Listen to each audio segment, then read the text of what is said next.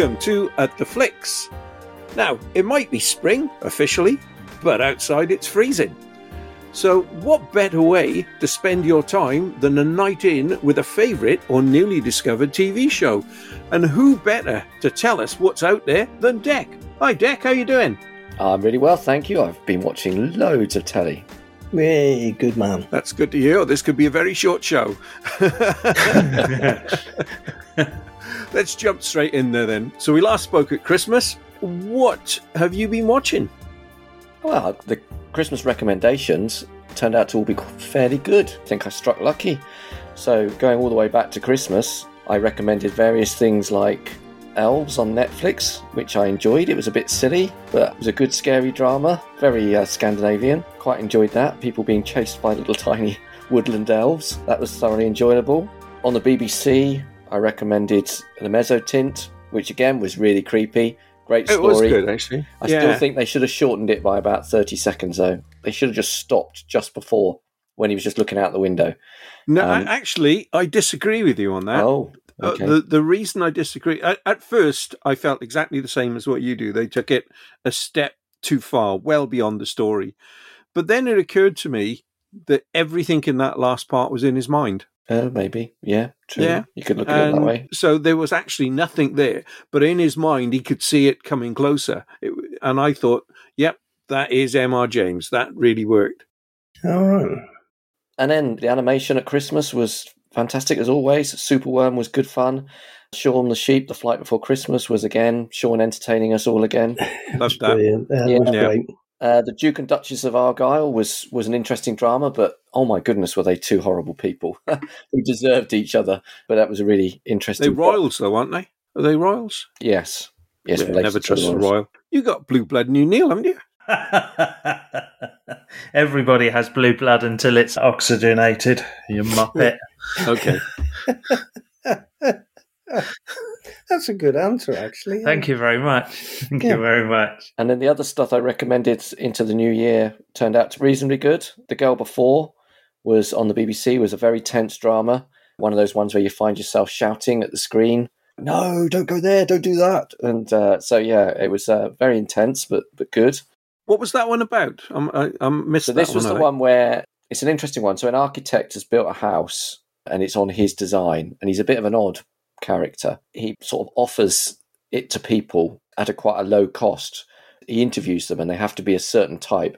And it turns out that he's a bit of a I don't want to give anything away, but he is very creepy. And it's called the girl before because the girl who's living in it out now, there was a girl before.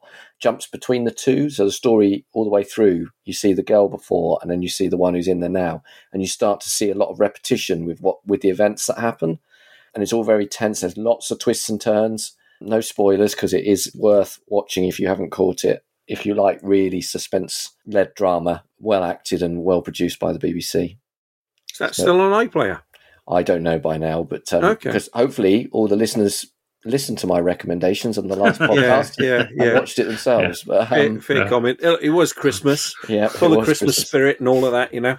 um, and then creeping into New Year, the other recommendations I made that turned out to be quite good were the Jamie Dornan, the tourist. Ah, no, Ah, that one yes, I did watch. Brilliant. Yeah. That Yeah. was it, it. was like a British version of a Coen Brothers movie, like Fargo. Yes. Yeah, so I, I thought it was thoroughly enjoyable. And again, Yes. only six parts. I love it when they make things that are only like four or six parts Yeah. because you can sort of get into it and it doesn't. It's not slow. There's you know.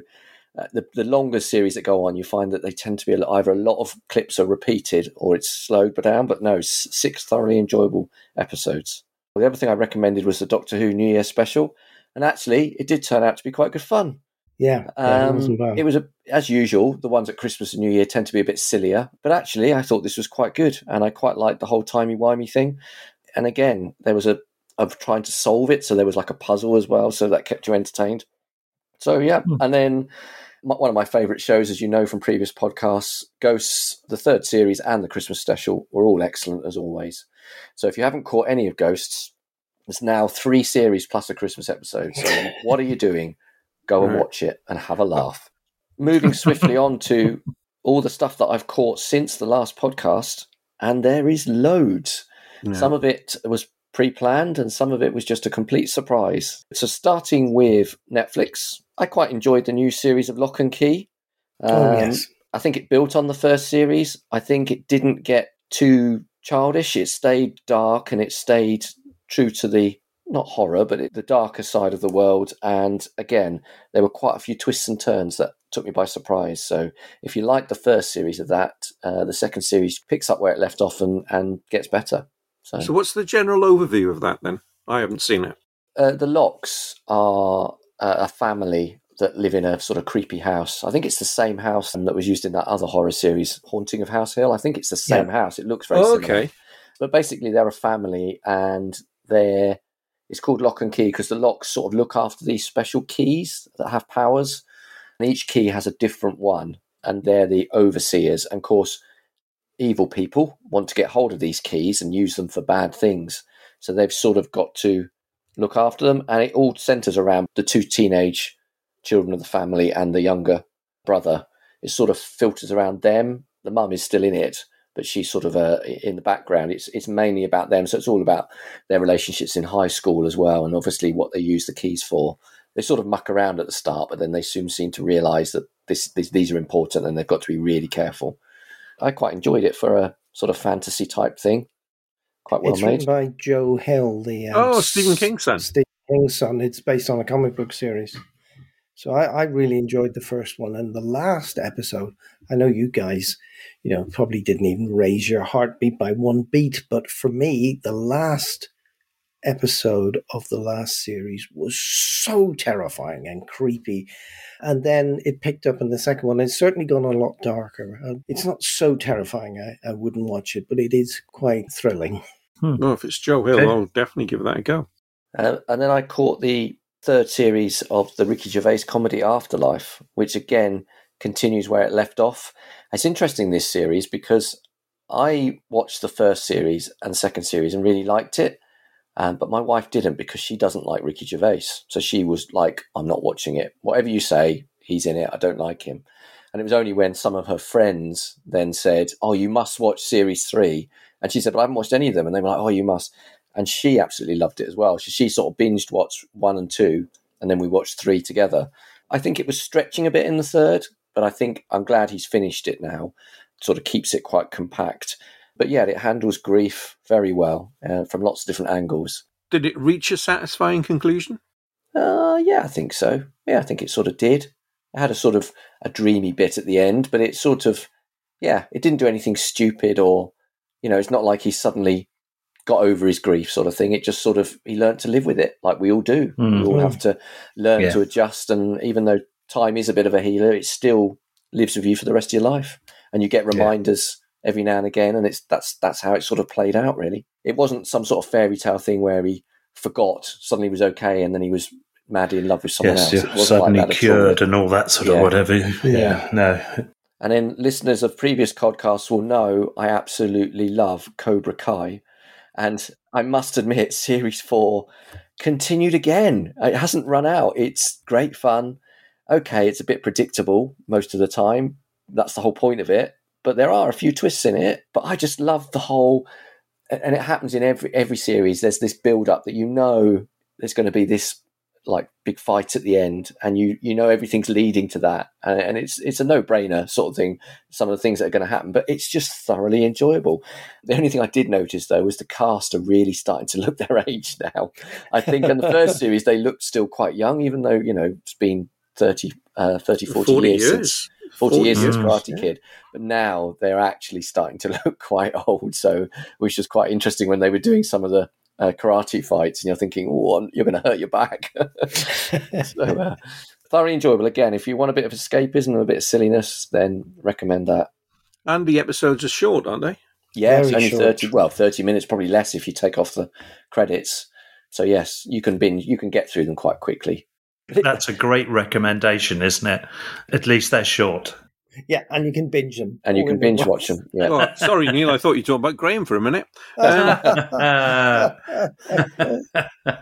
for the next one, I should probably have some dramatic music, some sort of clips of cars in slow motion, or or and then a big voice overlapping it, going on this podcast, sort of thing, because it's season four of Drive to Survive. On Formula One is brutal. It can get tough, it can get ugly. What a race! Amazing! You can be the hero today but forgotten tomorrow. Everybody's different, but the best ones can step up.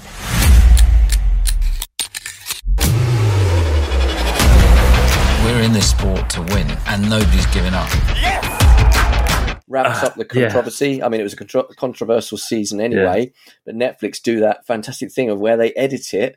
I'm Yes. sure Yeah. you have to you have to watch this with a very big pinch of salt because Yes. they edit it in such a way that they make things look better or worse than they actually were. I think, and you can tell this because some of the drivers have left the Netflix series and said they don't want to be part of it anymore Yeah, because as the series indeed. have gone on, it's been more sensational and sort of probably less, not less truthful, but better edited to be more like a reality program rather than a Mm. documentary. That's Which that's is- interesting because they've actually complained about the editing. Yes. The, Yes. the drivers. Well, you can tell it- because they have clips that you're thinking, hang on a sec, I don't, I watched Formula One. I think that's from another thing. Yes. And they've just Mm. stuck it on to heighten the Yeah, yeah. tension. Yes, yeah. You, you know, Yeah. you've got someone swearing and you're thinking, I bet they're not swearing about that thing at all. They just edited it, put that Yeah. swearing on after a crash or something, Yeah. and then it looks like that's what they've how they've responded. The Um, first two series are fantastic. Yeah, Absolutely fantastic. And they concentrate mainly on the sort of the middle teams and towards the bottom of the, spectrum and completely ignore Mercedes and whatever. It's just battles between various teams. And I thought they both worked really well, but there was a bit of a rushed one from the COVID affected one in uh, 2020. And Yeah. then 2021 just concentrated on the top teams again. I, I kind of, kind of switched off a bit. Yeah. They Right. still focused on Williams for one episode. They and do, did yes. focus on on the rivalry between the uh, Alpine and um, Tauri, whatever it is. They, they're, they're Yeah. sort of the middle ground. It was quite- better than 2020 Series 3.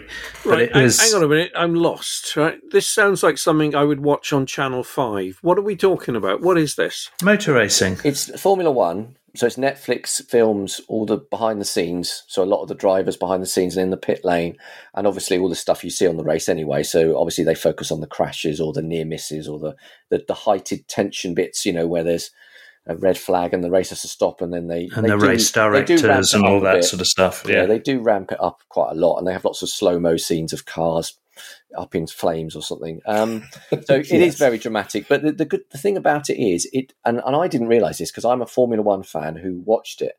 So I watched it knowing how it all works, and then just finding quite interesting behind the scenes.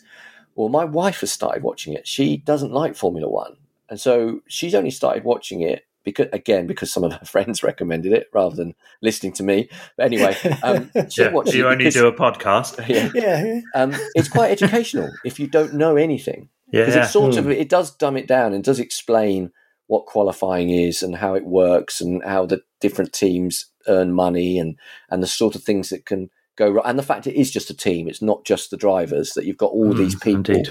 making all these decisions and sometimes the drivers aren't happy with what's going on in their garage so but i think it does appeal to people who know nothing about formula 1 Uh, but it is very over dramatic and it is very ramped up so i think you do have to take it with a huge pinch of salt And you But- can start in sort of um, getting interested in the drivers that maybe other other than Lewis Hamilton.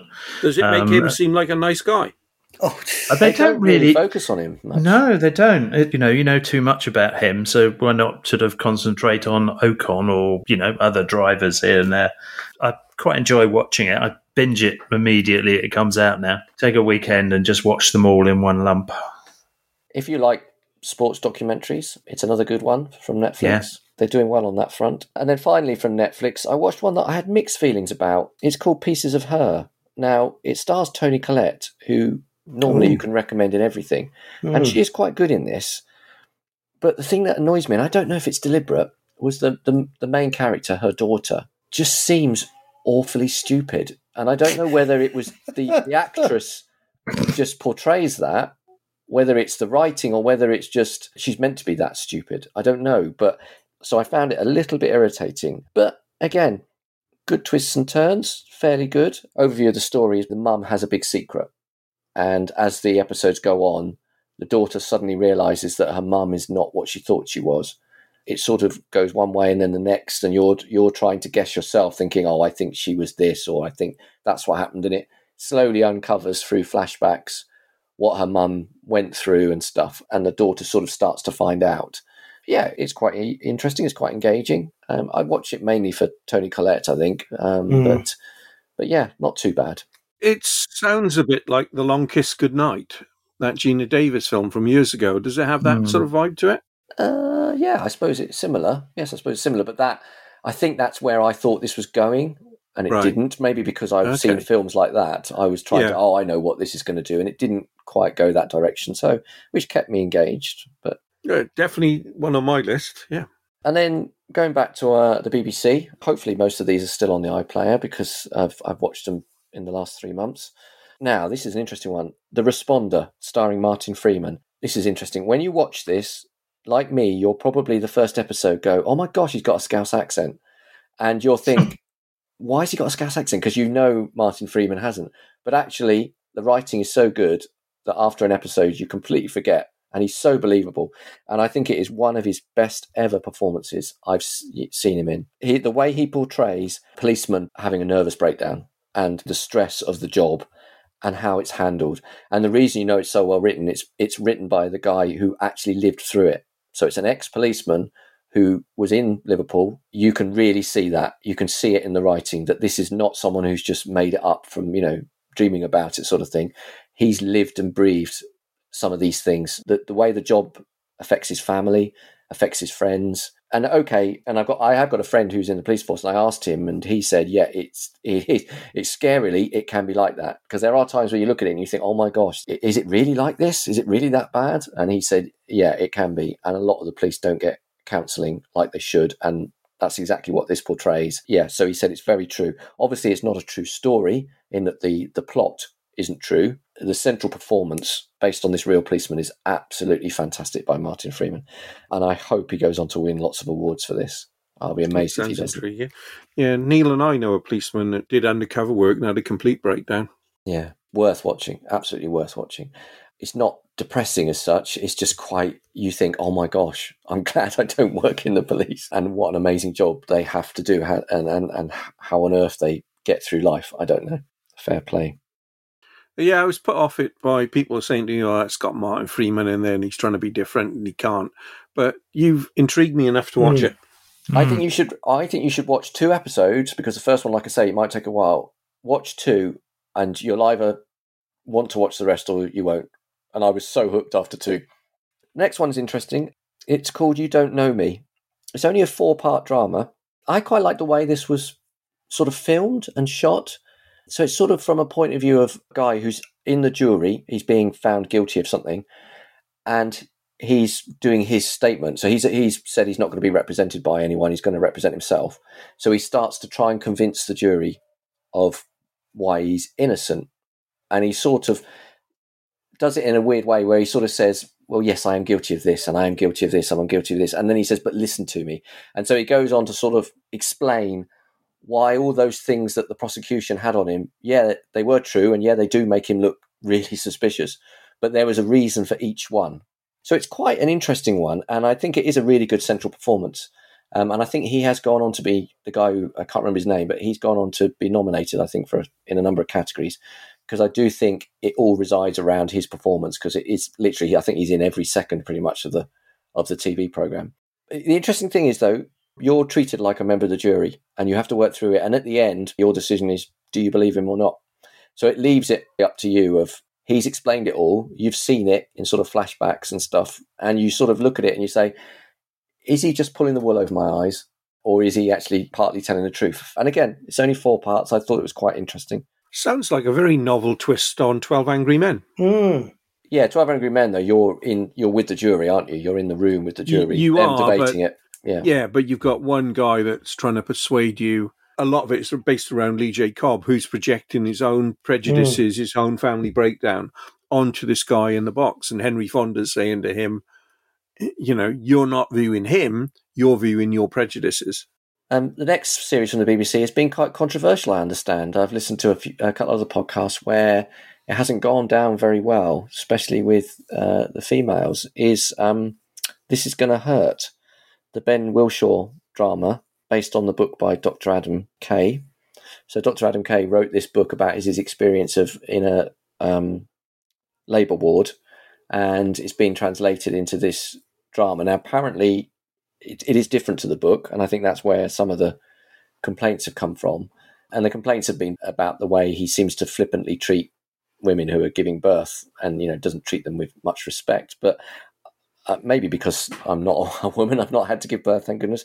I didn't notice this, and my wife, to be fair, didn't really notice it either. She just said it was. We both thought it was a very dark humour, but it was funny. You did find yourself laughing out loud. The, you know, the situations here in, you know, into, uh, that, that a lot of doctors are in, where you know, long hours, being completely tired, expected to make life-saving decisions when you've not had any sleep. Incredible, really, saving lives, but also making mistakes. I thought it was really good. I really enjoyed watching it, and I thought the girl who played his uh, junior, like a junior doctor that was coming in, Ambika Mod, I think that's how you pronounce it. She is absolutely phenomenal. I don't think she's been in much else. I think it's her first sort of big role. She plays this junior doctor. You follow her story and you think, oh my goodness, wow. You know, one thing you think it's stressful for him, but she's trying to learn all this stuff and do her exams at the same time. And of course, she also has got that non-realistic view. So she thinks that you know we could, they can always do good and everyone can be saved. When actually, in realistic, you know, that's not always the truth. And you you know, mistakes will happen and people will lose their lives. And she obviously has got to come to grips with the first few times that happens. And it's just really interesting to watch and really interesting to watch how all the various staff in the hospital handle it. And they all handle it differently. I thoroughly enjoyed it, but there has been some a bit of uproar about it. I haven't seen it, but I spoke to a maternity nurse who had been watching it, and she said it was really good. This was an older one that my wife watched last year, and she said I must watch it while it's still on the iPlayer. So I did. Now, you've probably seen it, Jeff. It's a documentary, a one off documentary called Four Hours at the Capitol about the storming of the White House. Yes, I did, yeah. And it's absolutely brilliant. And hopefully it's still on there because I think anyone listening to this, if you have a couple of hours spare, just watch it because it is just phenomenal. And I really like the way that they showed it from all sides.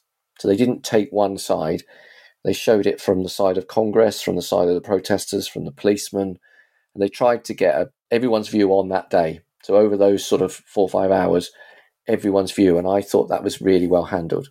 I thought they didn't sensationalize anything. They didn't take one person's opinion. They ma- made you make your own decisions. They just gave the facts. Which... This is available up until the end of the year. Oh, brilliant! That's because it's so good. I think this is right in my wheelhouse, yeah. and I didn't. I was the same. It. I was the same, Graham. I missed it, and it was only when my wife kept nagging at me, saying, "You must see this." That I literally one night I said, "Okay, you're going out for the night. I'm going to watch it." And when she came back, I was just like, "Oh, thank you for recommending that." it's, it's one of the best documentaries I've seen in a long time. And to be fair, we're not short of good documentaries at the moment. There's a lot of good ones around there.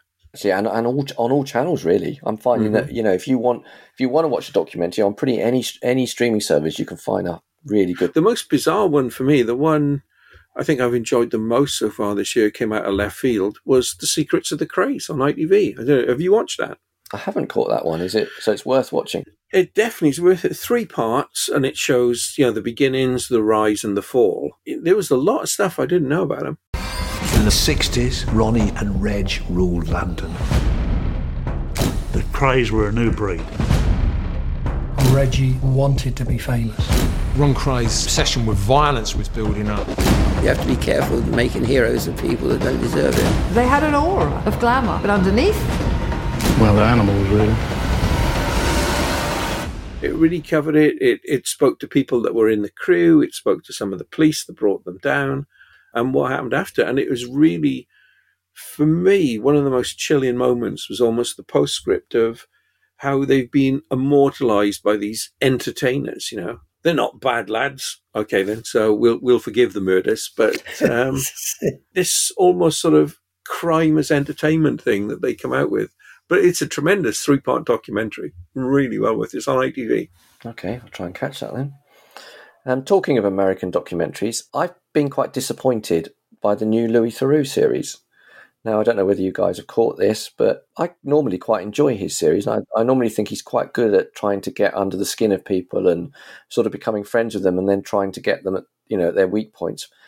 But actually, I found him just not on song and he just seemed to be asking all the wrong questions and just not doing what he's good at. I don't know. I don't know whether it was edited that way, whether he's just maybe just was scared a bit because the problem is this series of documentaries about some quite extreme people in America. So he he goes to see young lads who film these videos with guns in, and you know the street thing, and they all think it's really cool to write these sort of rap songs around guns and stuff. And yeah, it's interesting, but it's quite depressing as well. And I don't think he really got to the crux of it. I think he just sort of went round just following them and not really adding any value. And again, the the one he went to see some uh, some of these right wing politicians. That, and that's the only one of this series I saw. yeah, and again, I'm not sure whether a I'm not sure whether you, you should give the, you should give these people screen time. To be honest, I mean, I know that's probably a bit middle class of me, but I'm not sure whether you should give reason to for people to think, oh yeah, I quite like their views and join up. I don't know, but if he'd have done a good job, I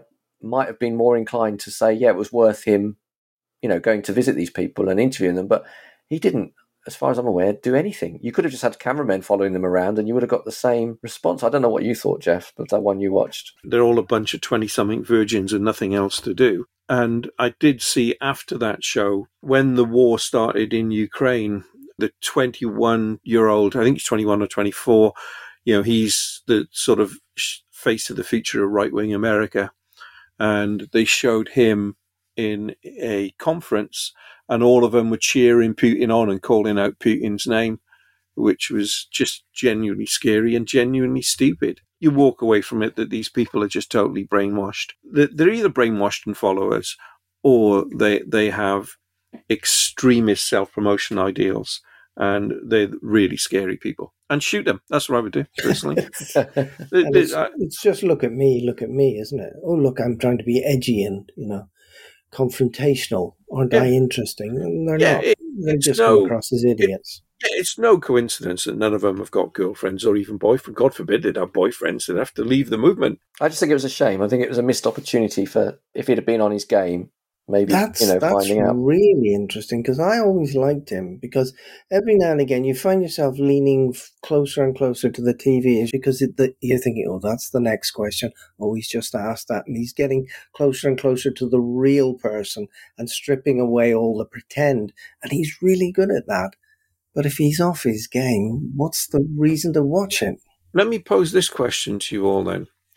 Do you think Louis Theroux went off his game after he got suckered by Jimmy Savile?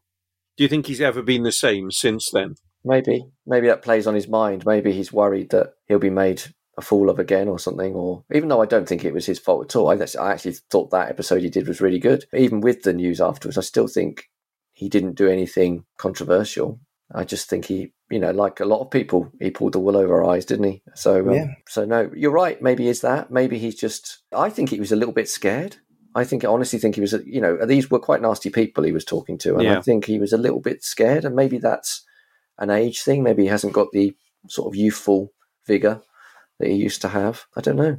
I'd be interested if you guys do catch it. what I'll you thought, try and catch that. personally, I wouldn't recommend you watching it. Though um, I know I can't have always good things on this podcast, so I just like to make people aware. But I'm sure some people will like it.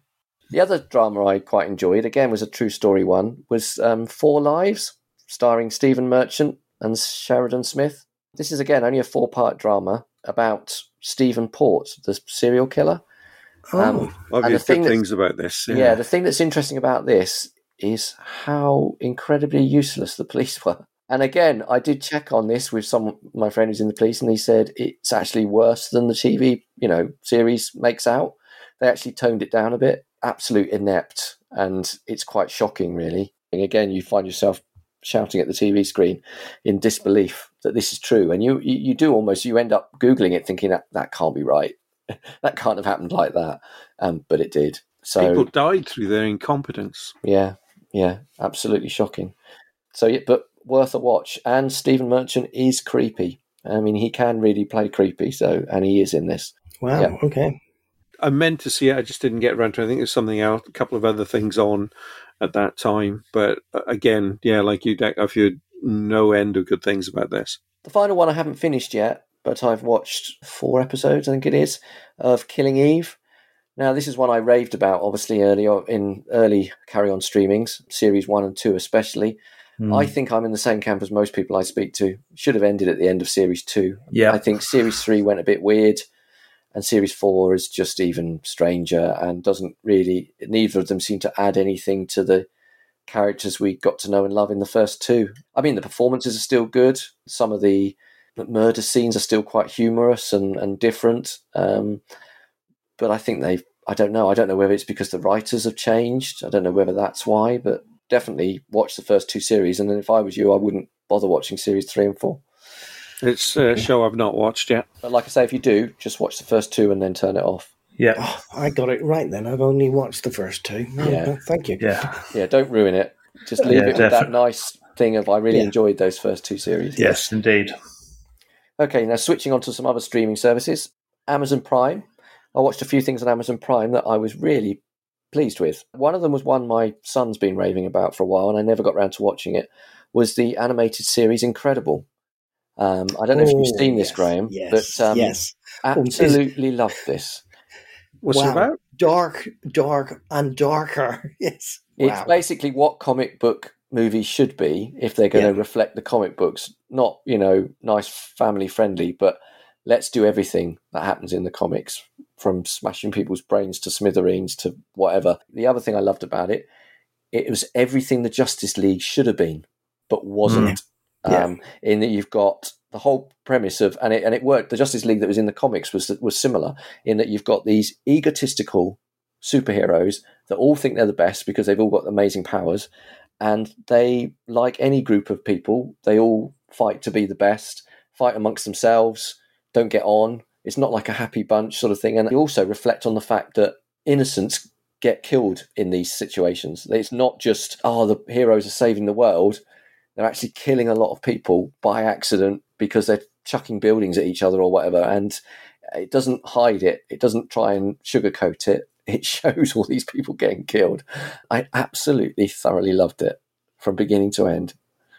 And it's up for a second series as well. There's a second series coming. Yeah. So uh, yeah, it's yeah, it's really really good. I really enjoyed it. I think I I binge watched the last three episodes or something. It was just so good. Okay, this this is interesting because Prime to me seems to have gone very quiet at the moment, and I'm thinking because they spent so much money on that Lord of the Rings thing that's coming later this year, that Hmm. they haven't got a lot of new content flying around, and you're proving me wrong. I mean, this one wasn't new, so that might explain it. But No, there was one good series that was new that I really enjoyed on Amazon Prime. And that was Reacher. Now, Yes, yes. you know, Yeah, if you're yeah. a fan of Lee Child's books and you were really disappointed that they cast a little min- midget called Tom Cruise in the film, um, who was Hey, nothing- careful, Deck! Don't be hyped around Graham. Yes. Absolute. I think even Graham would realise he couldn't have played Jack Reacher convincingly. Yeah, and Jeff would have been my little sidekick. Yeah. yes, indeed. So they've cast Alan Ritchson, who I only know him from Hawk in Titans. He's been in a few other things as well, but he literally looks and sounds like Jack Reacher. And the whole thing about Jack Reacher is he doesn't say a lot. He just keeps quiet. He only speaks when it's necessary. And he absolutely got this character spot on. It's very well produced, very watchable. If you love the books, you'll love this. There's not this, oh dear, I was disappointed with the films. Don't worry about that. Watch this. Uh, again, I, would watch an episode and I'd want to watch the next one straight away. And the plot line this is the first book. So Yeah. I'm hoping it's been so well received that they'll make more um, because I think he's definitely made this character his own, has So- Mr. Ritchson. So the series is one continuous story, not Yes. individual Yes. stories. Then No, it's Yeah. one story. yeah. One story. It's brilliant, Jeff. You'd really Based on like The it. Killing Field. Yeah. The book called The Killing Field, yeah. Yeah. okay. Do you want to give me a bit of a setup on this? Because I am intrigued. Well, it's basically about this guy Jack Reacher. So he's a he doesn't say much. He's he's huge. He's like six foot five, and he's a big guy. He's ex forces. You don't know much about him. He doesn't share things with people. He just doesn't. He just cuts himself off from the world. But he gets involved. Something happens which drags him into the. Well, I think he gets he gets arrested at the start because he's they think he's involved because he looks like someone who should be involved and he isn't, and so they think he's bad. He actually turns out to be a fairly nice guy. I don't want to give anything away, but the the place he's in has got a lot of under underworld criminal stuff going on that's sort of hidden, and he sort of uncovers a lot of it and solves the crime, sort of thing. But um, yeah, very well played and very true to the character in the books. It's on my to watch list. I like the movies, so uh, I'm interested to run a comparison on that. Yeah, my wife and I binge watched it. Watched it over a, a weekend and a Monday. Yeah, yeah, okay, really good. And the last one is what one again I haven't finished watching yet, and I, but I've been a bit disappointed. Is the new series of Picard? I absolutely loved the first series. Oh, what? It's Yeah. brilliant. Oh, I don't oh, know. Oh, I'm loving it. Maybe it's because I've only watched. Maybe it's because I've only watched a couple. Maybe it's going to get a bit better. Oh no, I'm really, really. I will. I will continue with it, but I just think a. I think he just looks so old now compared He to is, the last he's two. ancient. He He looks ancient. really old, like he's he almost can't walk, which sort of makes me disbelieve the character somewhat. And some of the things they're getting him to do, I just think, mm, not sure. Yes, they've they've brought back the Borg, which Borg is which great. obviously you can't great. you can't separate from Picard because of what happened to him. So so that was good, but I don't know. I just I think maybe it's because it's too soon in the series, and I maybe should give it more time. But I just loved the first one so much. I think that was that was my problem. I think it sort of just sort of stopped. But there we go. The other streaming service, I'll move on to another one that I've been really impressed with, especially Jeff, as you say, with new content, is Disney Plus. Mm, um, yeah. I only got Disney Plus originally to watch some of the Marvel stuff that had been building up, and I thought, well, if I get it for three months, I can binge watch things that I mentioned in the in the last podcast, like Loki and um, some of the others. I found more content on there and some really good content that's not Marvel related. I mean, first of all, just quickly on the Marvel front, I really enjoyed again, if you like animation, like Graham and I do, is the What If series. Uh, it was a bit Yeah. silly. It was you have to Yeah. take again, you have to, but they're basically just twisting uh, well-known characters on their head and saying, "What if it wasn't? You know, what if Captain America wasn't a man but was a woman?" and sort of things like that. But I think they do it quite well. What I really loved was the uh, drawings at the end of the episode as well. I absolutely loved the drawings. I don't know, maybe just because I'm a bit of a comic book fan, I just thought the stills that they had Yes, were yeah. fantastic. So it's Marvel. It's Marvel. It's a bit Oh. silly, but if you like animation, but moving away from Marvel because the other stuff I found on Disney Plus was non-Marvel related. I thoroughly enjoyed the Pam and Tommy series about Pamela Anderson. Um, I I was so impressed. If you know Lily James and you know what she Yeah. looks like from Downton Abbey, oh my gosh, the amount of prosthetics that, and stuff they must have put on her in terms of I think apparently it was it was a forehead, a breastplate, wigs, contacts, dentures that works, but she absolutely pulls it off. She is fantastic. And and Sebastian Stan, I Sebastian don't think pulls it off is the right Oh, yeah, okay. phrase. and Sebastian Stan, who is really going up in my estimation outside of his previous Marvel roles, absolutely is fantastic as Tommy Lee.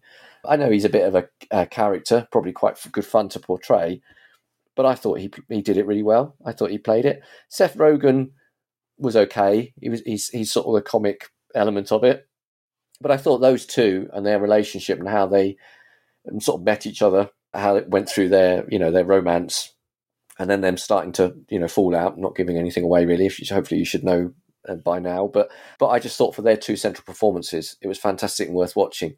And i actually thought the only thing i thought was really interesting though was they really did a really good job of portraying how they dealt with consent from a male point of view and a female point of view. I thought they handled brilliantly. The whole pamela anderson thing was handled brilliantly. But what really shocked me was i found out they didn't ask for her consent to make this which is a real shame because they do portray her in a really good light.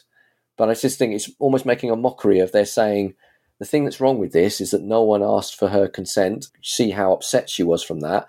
And yet they did the same thing by not asking for her consent to make it, which seems a bit take a bit of mockery of it. But other than that, I thought fantastic, worth watching, good fun. And then I know I think he's one of your favourite actors, Jeff, but Michael Keaton was absolutely phenomenal in the series Dope Sick. Dope Sick, absolutely. it's, one my, it's my oh. favourite show of the year so far.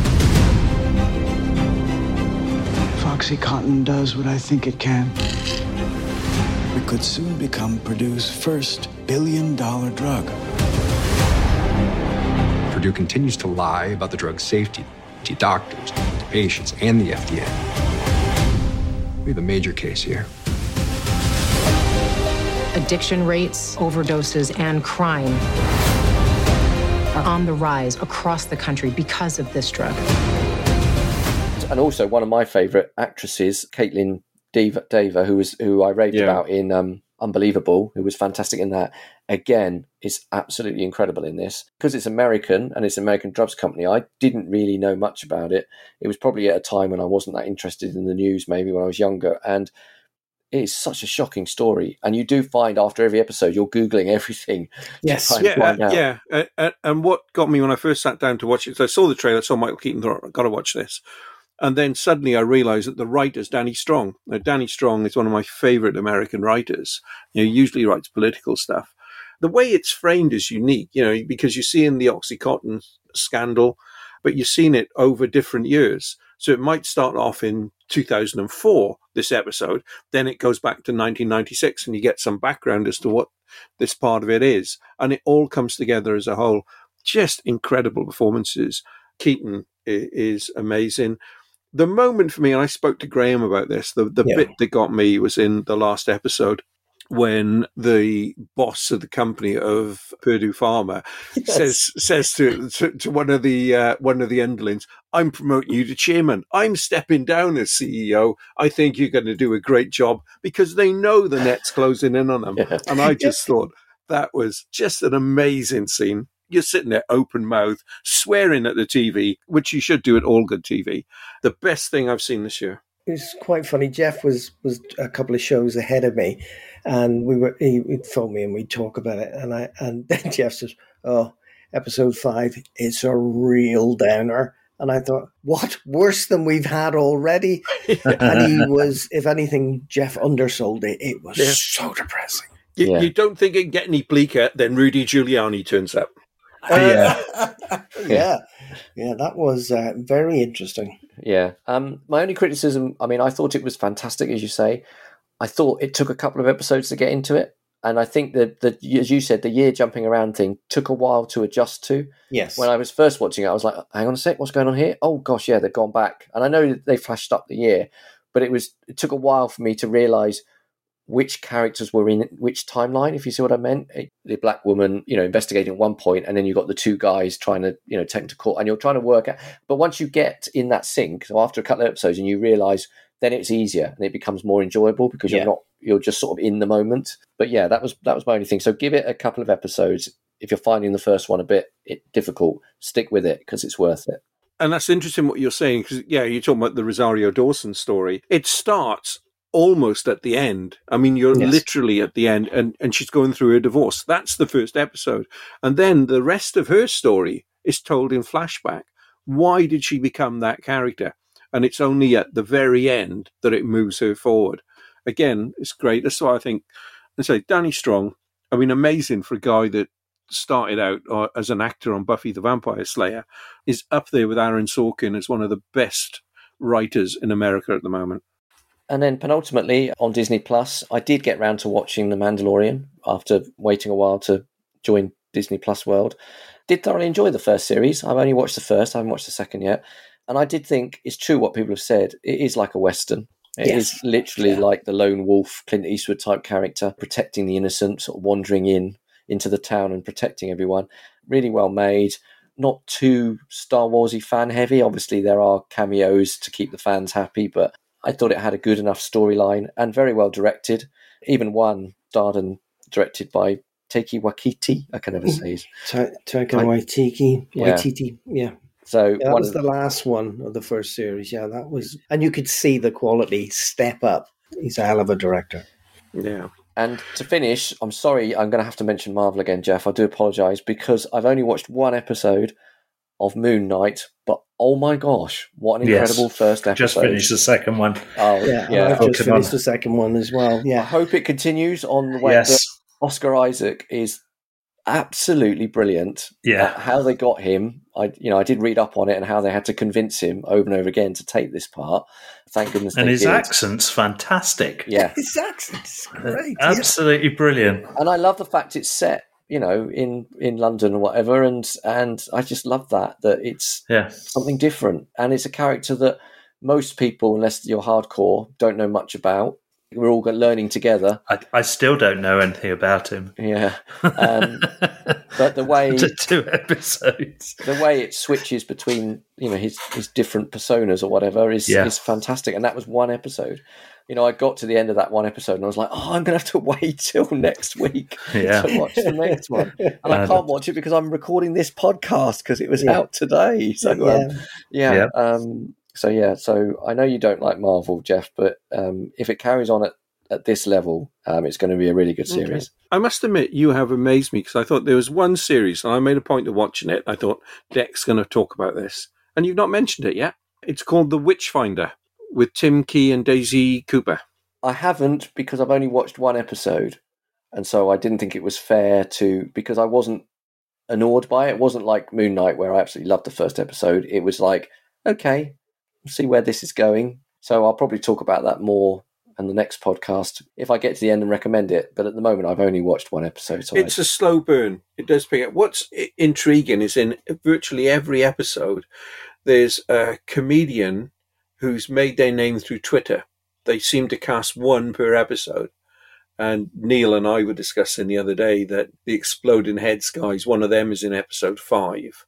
But in every episode, you will find one of them. Yeah, it, it's very slow burn, and it, it takes a long time to to get to understand where they're coming from and why they are like they are. And it all builds around meeting the Witchfinder General, Matthew Hopkins, which I won't say who plays him and where that comes in. But yeah, I'll be interested in your views when you when you watch the whole thing. I, I did see it all. So finally, uh, the last streaming service I've left out is ITV, and it's not the the craze because obviously I've still got that to watch that on my list. I watched the, and it was truly harrowing but fascinating. Um, the true life drama about Anne Williams and Hillsborough, uh, the mother of a 15 year old who died at the Hillsborough tragedy in 1989. Maxine Peake, absolutely playing her A game in this. It's called Anne, um, just after the main character. It's worth watching just for her acting alone. Um, I mean, it's a hard watch. It is harrowing. It is horrific. Some of the things that went on. I mean, we probably all know it now after Mm. watching so many documentaries. But even if you do know the story, just watching her performance of a mother and what she has to go through and the different emotions is just incredible. Absolutely incredible. And they age her quite well. I mean, it's a bit iffy at the end, but they they do age her quite well. But it's just the yeah, the whole impact and the whole um, determination she had and and the never give up attitude was admirable. Honestly, you know, at times we all do it, don't we? At times we all try, you know, we maybe complain about things once or twice and then just give up because we think, oh, we're not getting anywhere. And then it's people like this who, you know, on behalf of obviously loads of other uh, parents that lost loved ones as well, is that she just keeps going and full credit. I mean, people like this, admirable. And there's a documentary as well where you get to see the real Anne Williams that accompanies the that's on the ITV player as well. Yeah, Maxine Peake, fair in play, very good actress. Okay, interesting. So that's sort of a summary of. I didn't want to go. I mean, there was. I did watch a lot of other stuff as well, but most of it uh, was a bit nah, and I could take or leave. As you've done Marvel, can I throw a, a DC one in that actually is really good? Yes, you can do. The Peacemaker, season one. Oh, you see, this is what I'm getting onto. This is my what to watch list. Oh, is it? Okay, well, I will keep quiet for now till you get to it. I have seen it all. Almost binged the thing. It was Oh, that really? good. That's good. Yeah, Me that's too- me too. for me. Me too. Absolutely brilliant. Moving swiftly on to. Oh my goodness, there's so much telly still to watch. yes. There is so much stuff that's that's out now that I still have got to watch, and there's so much stuff that's coming out very soon that I'm so excited about that I don't know when I'm going to. And of course, we as we said, it's spring. The weather's getting nicer. It's going to make it harder to watch as much TV. I I just hope these things stay on these streaming service for a long time, so that I, if I don't get time, I can watch them at the end of the year. So running through them quickly, that I'm just going to run through sort of the highlights on ITV is the true story of John Darwin, the man who faked his death in 2002 in a canoe accident, and also his wife, Anne Darwin, who became complicit in the whole scheme. And obviously, he managed to fool the police, the insurance companies, everyone, including friends And friends their and own kids. Yeah. Yeah. And the main reason I want to watch this is that it stars Eddie Marsan, who's Oh. fantastic in everything. If you're going to watch something on ITV over the next few months, watch this. It's out on the 17th of April, so keep your eye out for that one. But I recommend I'll probably be hopefully singing its praise in the next podcast. I, I'll Cool. certainly watch that. What gets me with that, and it's a spoiler alert for anybody that doesn't know the story, so I'm going to touch on the end, is he planned it, his idea. she ends up getting the bigger prison sentence. Yes. Hmm. on Amazon Prime, I'm quite excited about the season three of Boys, which Yes. is out on the 3rd of June. I've Um, started watching that now, Dick. I'm two episodes in. And what's your view? Are you do you think it's good? I, I really like it. Yeah. yeah. Yeah. So hopefully that will continue in the vein of the first two series. There's obviously a concern that it it might do a Killing Eve and go a bit downhill. That's Mm. always the worry with, I find with the third series of anything. Yeah, is normally they've they've used up all their original ideas and now it's like where they're going to take it. So I think there is a fear of that, but I would still look forward to watching that on Prime. On Channel Four, there's a couple of things. One, I don't know if you caught this, Graham, but I haven't got round to watching it yet. It's out at the moment. Is the bad. anime series of Blade Runner, Yeah. Black Lotus? Yes. Yeah. I Have- haven't have got you it. watched Yes. No, that's What, top of what my was it list. on? What was it on? All four. All Ah. four. Yeah. It looks really good, and feedback has been that it's very impressive. So it's inspired by the film, but if you like anime, then uh, and I'm definitely going to watch this when I get time. And the other comedy on Channel Four that's returning on the 12th of April is the third series of Derry Girls. Yes. So you can never get enough Derry Girls. Great fun. I'm looking forward to that as well. I don't. Anyone who doesn't know about Derry Girls, watch it. It's good Yes. fun. Yes, you can't help but laugh Extremely funny. that's those two streaming services and then coming up on disney plus there's the obvious one because it's been advertised everywhere is obi-wan kenobi coming out on the now been delayed slightly but on the 27th of may rather than the 25th i think i'm more interested in this because i found out it's been directed by deborah chow who did such a good job on most on a lot of the mandalorian episodes. So that sort of makes me a little bit more excited about where they're going to take this. And it'll be interesting to see the return of Ewan McGregor and Hayden Christensen, who's obviously been a bit quiet since his starring as Darth Vader in the films. So they're continuing from after Revenge of the Sith. That's where the story is taking te- 10 years after the end of that film. So it'll be interesting where they take it. I, I think the as much as I hate to use this word, the universe they're building up with the Star Wars things, the two Mandalorian, how that feeds into Boba Fett, and now you've got this. They're taking their time. They plan it out. Jon Favreau has been given a lot of creative control. So everything that went wrong with the last batch of films, they're getting right here. And, Yes. I- I- um, and yeah, it's eminently watchable. And then a slightly controversial one is the Danny Boyle series about the Sex Pistols called Pistols. It's out that on the- ended up in court, didn't it? Yeah, I think so. It's it's out on the thirty first of May. It's only six episodes, Mm. um, but yes, I mean John Lydon has said it's a load of rubbish, and uh, but apparently it's based on the Steve Jones, the guitarist. It's based on his book. So yeah, and because it's Danny Boyle, I think it'll be interesting to watch. I'm yeah, definitely going to give it a be go. John John Lydon, the Brexiteer. That John Lydon. Yeah. So yeah, that's there's a few things there on reasons to sign up for Disney Plus if you haven't already. The other one that I'm excited about is Apple TV. So Apple has got a couple of things that have already come out. One of which I haven't got around to watching yet, but everyone says it's good. Is Severance? It's a Twilight Zone type series, directed by Ben Stiller. Basically, is a character who has a normal, boring office job, and then he has some sort of medical procedure where he ends up with two separate memories. So he has his work one, and then he, when he leaves work, he doesn't remember anything that's in work, and when he's at work, he doesn't. So he basically sort of becomes two personalities, which is meant to be the perfect work-life balance. So you're not stressing about work when you're outside work, and you're not worrying about things outside of work when you're in work. But it's not quite what it seems, and it's meant to be quite good. Originally, it wasn't on my radar, but I've been reading a lot of reviews about it, and it's it's definitely on my watch list now. Yeah, there's there's a couple on Apple I really want to catch Yeah. up with, and that's definitely one of them. Uh, the other one that I'm sure is the other one that's on your list, Jeff, is Slow Horses. Oh, Um, yes. Now Yes. I I watched the trailer. I, I don't normally do these kind of speeches, but this feels like a big moment. I know it's not easy being banished from MI5 to my department, but that's on you.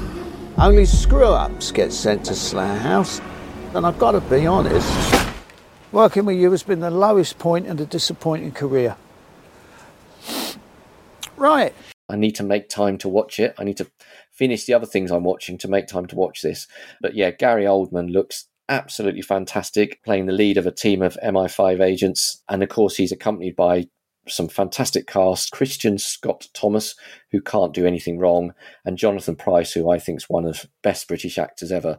Yeah, I'm really looking forward to Slow Horses, and that's I've out watched now. I've watched both of them, and I cannot wait for Friday. I just cannot wait. I should be watching it probably after breakfast. It's that good. so there's a Um, benefit to being retired, isn't there? You Yeah. get to watch more of this Yes. stuff.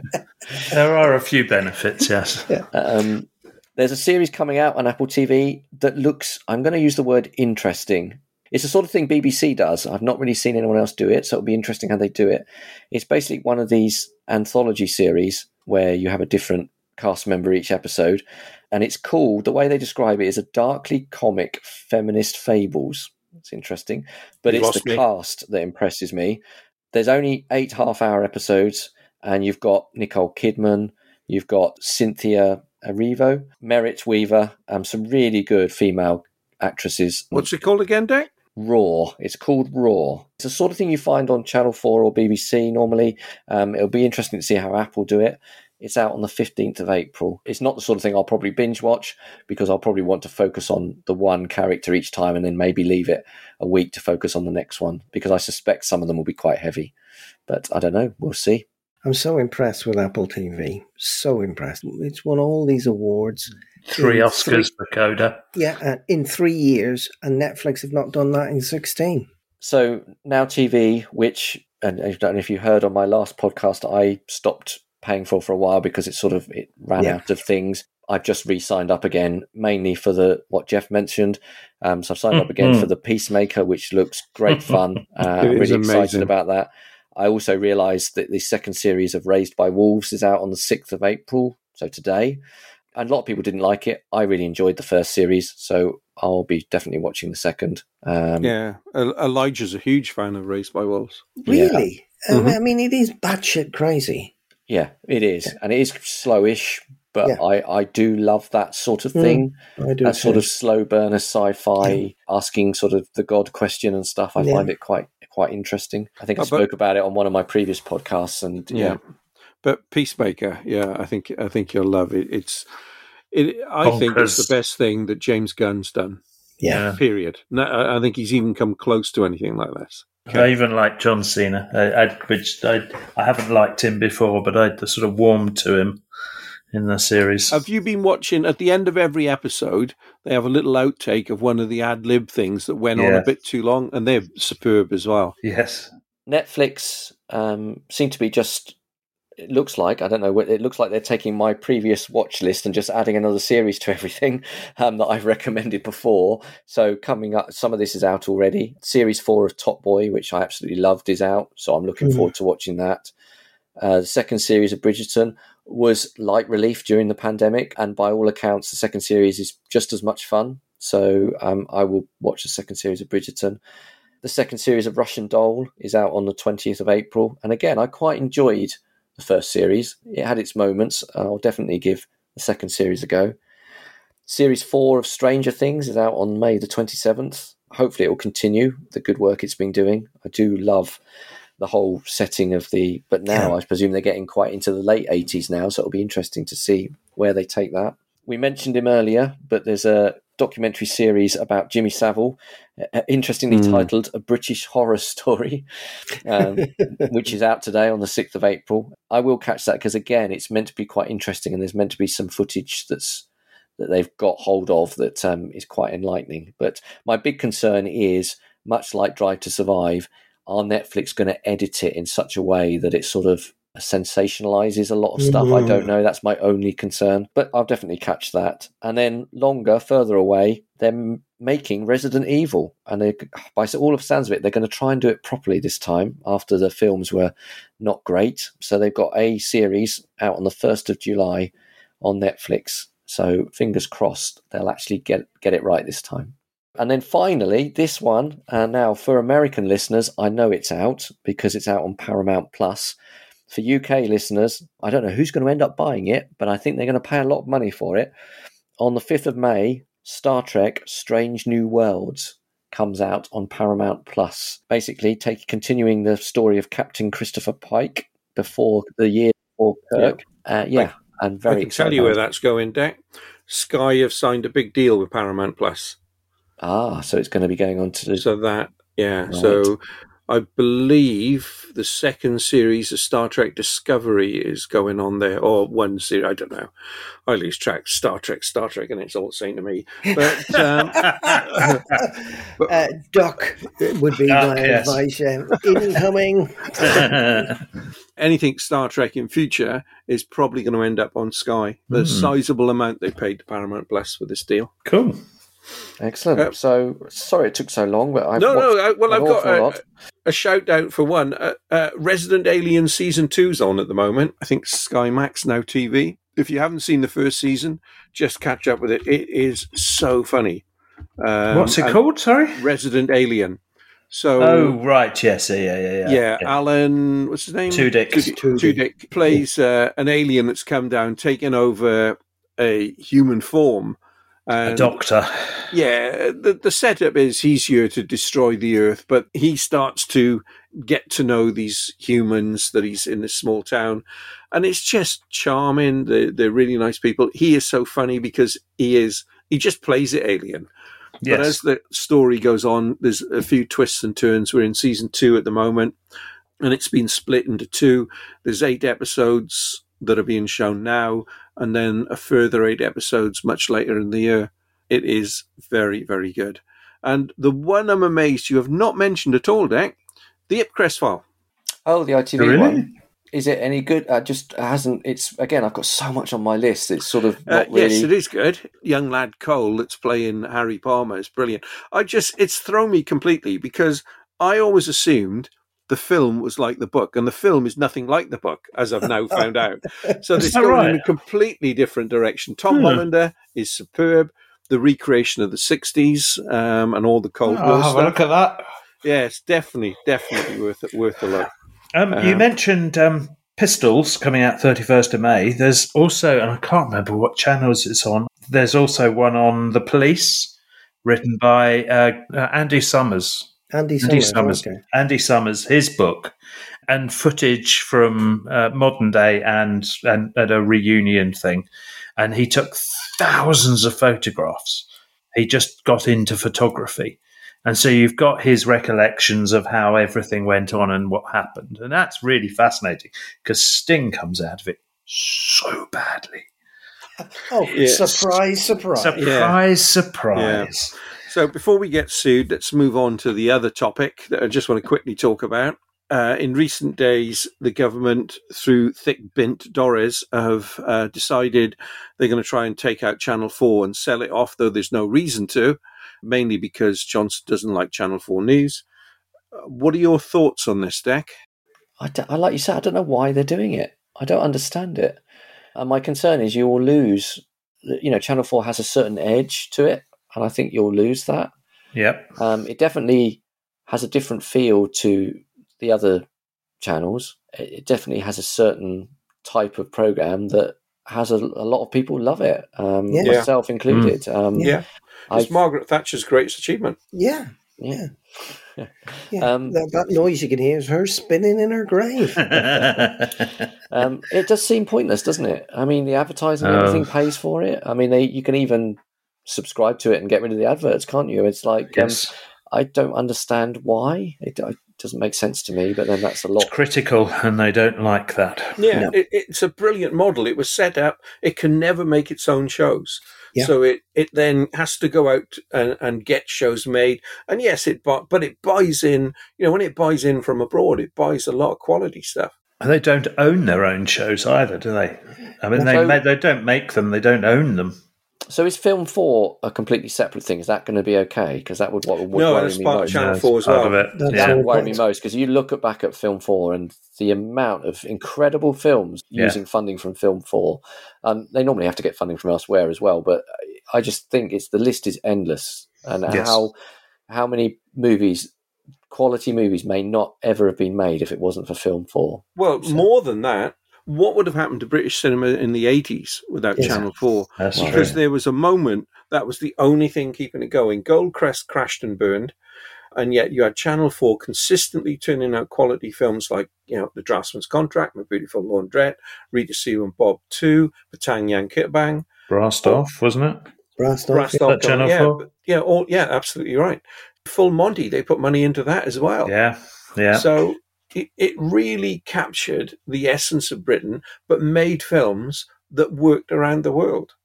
I wonder if you looked at how many Oscars Film 4 films have won. I wonder if it would be more than a lot of other, uh, you know, like Hmm. BBC films and other sort of smaller Yeah. uh, makers Well- of films, because they do seem to get it right. Well, in the upcoming British TV Awards, there are more nominations for Channel 4 shows than anything else. And that's saying something as to what they've done. And yet you get a numpty like that dozy blonde tart who who really didn't even know how the model was funded when No, she first she went in thought front it of the committee. That's her job. Yeah. That's her job. She's meant Yeah. to know this stuff. We can talk as to why she was put there. It certainly wasn't for talent. This is from 2019. Olivia Colman won uh, Best Actress for The Favourite, which was a, a film for. That's one of the films. Yeah. Uh, Colman's win was the 35th Oscar in Film Four's 37 year history. So three years later, I don't know how many have won since. It's pretty much Yeah. one a year. So they've got it A right film- every year. Yeah. And marks the third time in four years a Film 4 backed film has produced the Best Actress winner, following Frances McDormand's win for Three Billboards Outside Ebbing, Missouri, and Brie Larson's 2016 for Room. The, Great. just the number of films, it's unbelievable. Yeah. Slumdog Millionaire. Slumdog Millionaire. 12 Years a Slave. Yeah. Have they said Bloody if anyone's hell. interested in buying it? Have they mentioned? ITV have come forward at the moment as the front runner. You know, there's a huge backlash within the Conservative Party. People like Jeremy Hunt, Tobias Ellwood have already come out and said this is a really stupid idea. Well, that was a really good and uplifting thing until we got to the end, and I do apologise for that. But um, really, it might be spring, but you won't be going outside for any of the weather then, Deck. You'll be catching up on all of these. I know it's this is really difficult for someone who loves TV and loves shows, as you know from my previous podcast. Actually, all these extra streaming services is making life really difficult. Uh, it was a lot easier when there was only three channels. Yeah. Um, Yeah. Now it is it is getting very difficult, and you obviously have to listen to shows like this to try and filter out some of the stuff. So I'm glad I've been some help, hopefully, to um, to our listeners. But you have to spend quite a bit of time trying to sieve through because there's a lot of rubbish on these services. To be fair, there is a lot of rubbish, and you have to be careful that you don't get dragged into certain things. But if you look hard enough and you do your research, um, there's some really good stuff. Okay. I feel we need to end on a positive note. So I'm going to ask all three of you the same question. I will start with you, Deck. What is the one TV event, show, whatever, that you're most looking forward to this year? Oh, that's a difficult one. I am really interested in knowing how SAS Rogue Heroes is going to land. Probably more intrigued than excited. I mean, it's written by Steven Knight, the guy who had success with Peaky Oh, yeah. Blinders. Yeah. It's got Dominic West, Josh O'Connell in it, and it's an interesting subject matter about how the FA- SAS was formed after World War II. So it, it seems to be ticking all the right boxes. So I am quite excited about that. But Where's that going to be on? I think it's BBC, but it hasn't got a release date yet. So hence, I haven't mentioned it. Hopefully, I can talk about it in the next podcast because hopefully by then uh, things would The have been. SAS deck, you're not allowed to. It's a Um, secret. But yeah, I say that's probably longer term the thing I'm most excited about. Graham. Halo from the game. So oh. the, somebody's hmm. taken the Halo concept and it's on Paramount Plus. First two have come out talking to friends in America. They're loving it. So yeah, I'm really looking forward to that one because I, I enjoyed the game so much, but they're taking it in a very different direction. Okay. Neil. Lord of the Rings. That was second on my list. Yeah. Okay. Interesting. Well, for me, it's the concluding series of Ted Lasso. Oh yes. What? I nearly said that, and I thought, no, I, I, yeah. So they've said it's the final is that one, have they? Is Yeah. that it? They Is it? said it's three. Yeah. Yeah, this is the last Oh. series. And is Oh, there a date for that? Uh, August. oh, August, right? Okay. 12 episodes this time. So last time they had 10 episodes. Apple came to them and said we want it twelve. So that's why there were two episodes that didn't seem to fit: the coach episode and the Christmas episode. Episode, yeah. They were added on. This time they built an Oh. arc around the twelve, so each one will fit. in. I did love that Christmas episode though. The Christmas episode. I did really enjoy the Christmas good, yeah. episode. It's the sort of episode I could just watch on its own again. Yes, indeed. Um, the coach one I was less fond of, but the Christmas one was just so slapstick and silly. I just absolutely loved yeah, it. yeah, Yeah. Yeah, Yeah, definitely. and you know you'd like to think that the whole thing is about redemption arcs Yeah, but you're never quite sure where Yeah. they No. can take this in the last series season it got So- quite serious in the in the, the in the second as, season, as it didn't went on Yeah. Yeah, and and there is one character And that which- can never be redeemed Mm. um indeed. so the uh so but you know i'm interested to see where it goes for the other characters and love the series but and that was a friday night sit down and just watch it straight you know Yeah. as soon as i got back. Oh, we're going to be talking a lot more about a lot of things when we uh, next get together. We certainly are. probably uh, yeah summerish time so at least we don't want you staying in all the time deck. We want you to enjoy some of the the hot weather. Well thanks guys and um, for everybody else uh, neil sorry about chelsea graham graham at least fulham won eh Uh, you bastard. right and on that and on that controversial note i'll see you all for the next one cheers guys Thanks. Cheers. Cheers. Bye. Bye. Bye.